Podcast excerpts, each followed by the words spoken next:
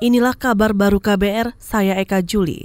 Menteri Koordinator Politik, Hukum, dan Keamanan Wiranto hari ini akan meninjau situasi di Manokwari, Papua Barat pasca unjuk rasa besar-besaran yang berujung rusuh pada Senin lalu. Dikutip dari Antara, juru bicara Polda Papua Barat Matias Krei mengatakan, Wiranto akan didampingi Kapolri Tito Karnavian dan Panglima TNI Hadi Cahyanto. Sebelumnya, Wiranto menyebut kedatangannya ke Papua adalah untuk menebar perdamaian. Saya ke Papua juga mengobarkan rasa empati, ya, rasa kedamaian, ngajak lagi, ayo kita bersatu sebagai bangsa. Yang rugi siapa sih kalau kita bertengkar? Ya rugi kita kok. Persaingan kita bukan antar kita, bukan antar suku. Enggak, kita sudah menyatu sejak 28 Oktober tahun 1928 sudah bersatu, berikrar, bersumpah dan itu sumpah setia. Sampai sekarang itu harus kita rawat. Itu tadi Menko Polhukam Wiranto. Sementara itu, situasi di Timika dan Jayapura diklaim berangsur pulih. Juru bicara Kodam Cendrawasih Eko Daryanto mengatakan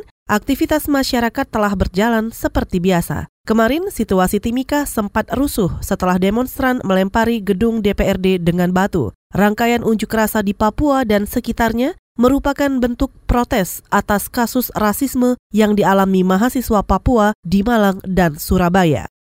Saudara puluhan masa berunjuk rasa menuju seberang Istana Merdeka Jakarta. Mereka menyuarakan solidaritas terhadap masyarakat Papua yang mengalami diskriminasi dan perlakuan rasial. Selengkapnya disampaikan reporter KBR Siti Sadida Hafsyah.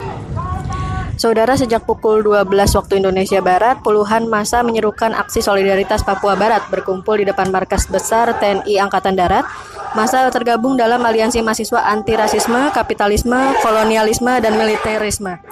Saudara, siang ini masa akan melakukan aksi long march yang dimulai dari markas besar TNI Angkatan Darat dan dilanjutkan hingga depan Istana Negara. Adapun tuntutan mereka di antaranya agar negara memberikan hak menun untuk menentukan nasib sendiri untuk mengakhiri rasisme dan penjajahan Papua Barat. Demikian dari Jakarta, Siti Saidi Hafsyah melaporkan untuk KBR. Kita ke informasi lain. Wakil Ketua Komisi Pertahanan DPR Asril Hamzah Tanjung membantah tudingan militerisasi sipil dalam rancangan Undang-Undang Pengelolaan Sumber Daya Nasional untuk Pertahanan Negara. Politikus Partai Gerindra ini mengatakan aturan wajib militer dalam draft itu tidak bertujuan memobilisasi masyarakat untuk kegiatan militer. Aturan itu hanya untuk menyiapkan sumber daya yang bisa dikerahkan jika sewaktu-waktu negara menghadapi ancaman militer. Jadi kita adakan penyiapan dulu, melatih dasar-dasar ke prajuritan.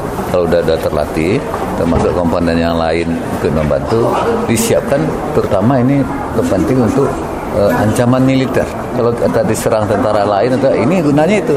Wakil Ketua Komisi Pertahanan DPR Asril Hamzah Tanjung menambahkan, pendidikan bela negara juga bukan bentuk militerisasi sipil. Saudara, saat ini DPR dan pemerintah masih membahas draft rancangan Undang-Undang PSDN. Dalam rapat dengar pendapat kemarin, LSM imparsial mengkritik proses pembahasan rancangan undang-undang yang tidak transparan. Mereka meminta DPR tidak buru-buru mengesahkan rancangan undang-undang itu karena banyak pasal yang bermasalah. Kita ke informasi olahraga. Ganda putra Indonesia Muhammad Ahsan Hendra Setiawan akan bertarung melawan wakil Skotlandia Alexander Dan Adam Hall untuk memperebutkan tiket perempat final kejuaraan dunia 2019.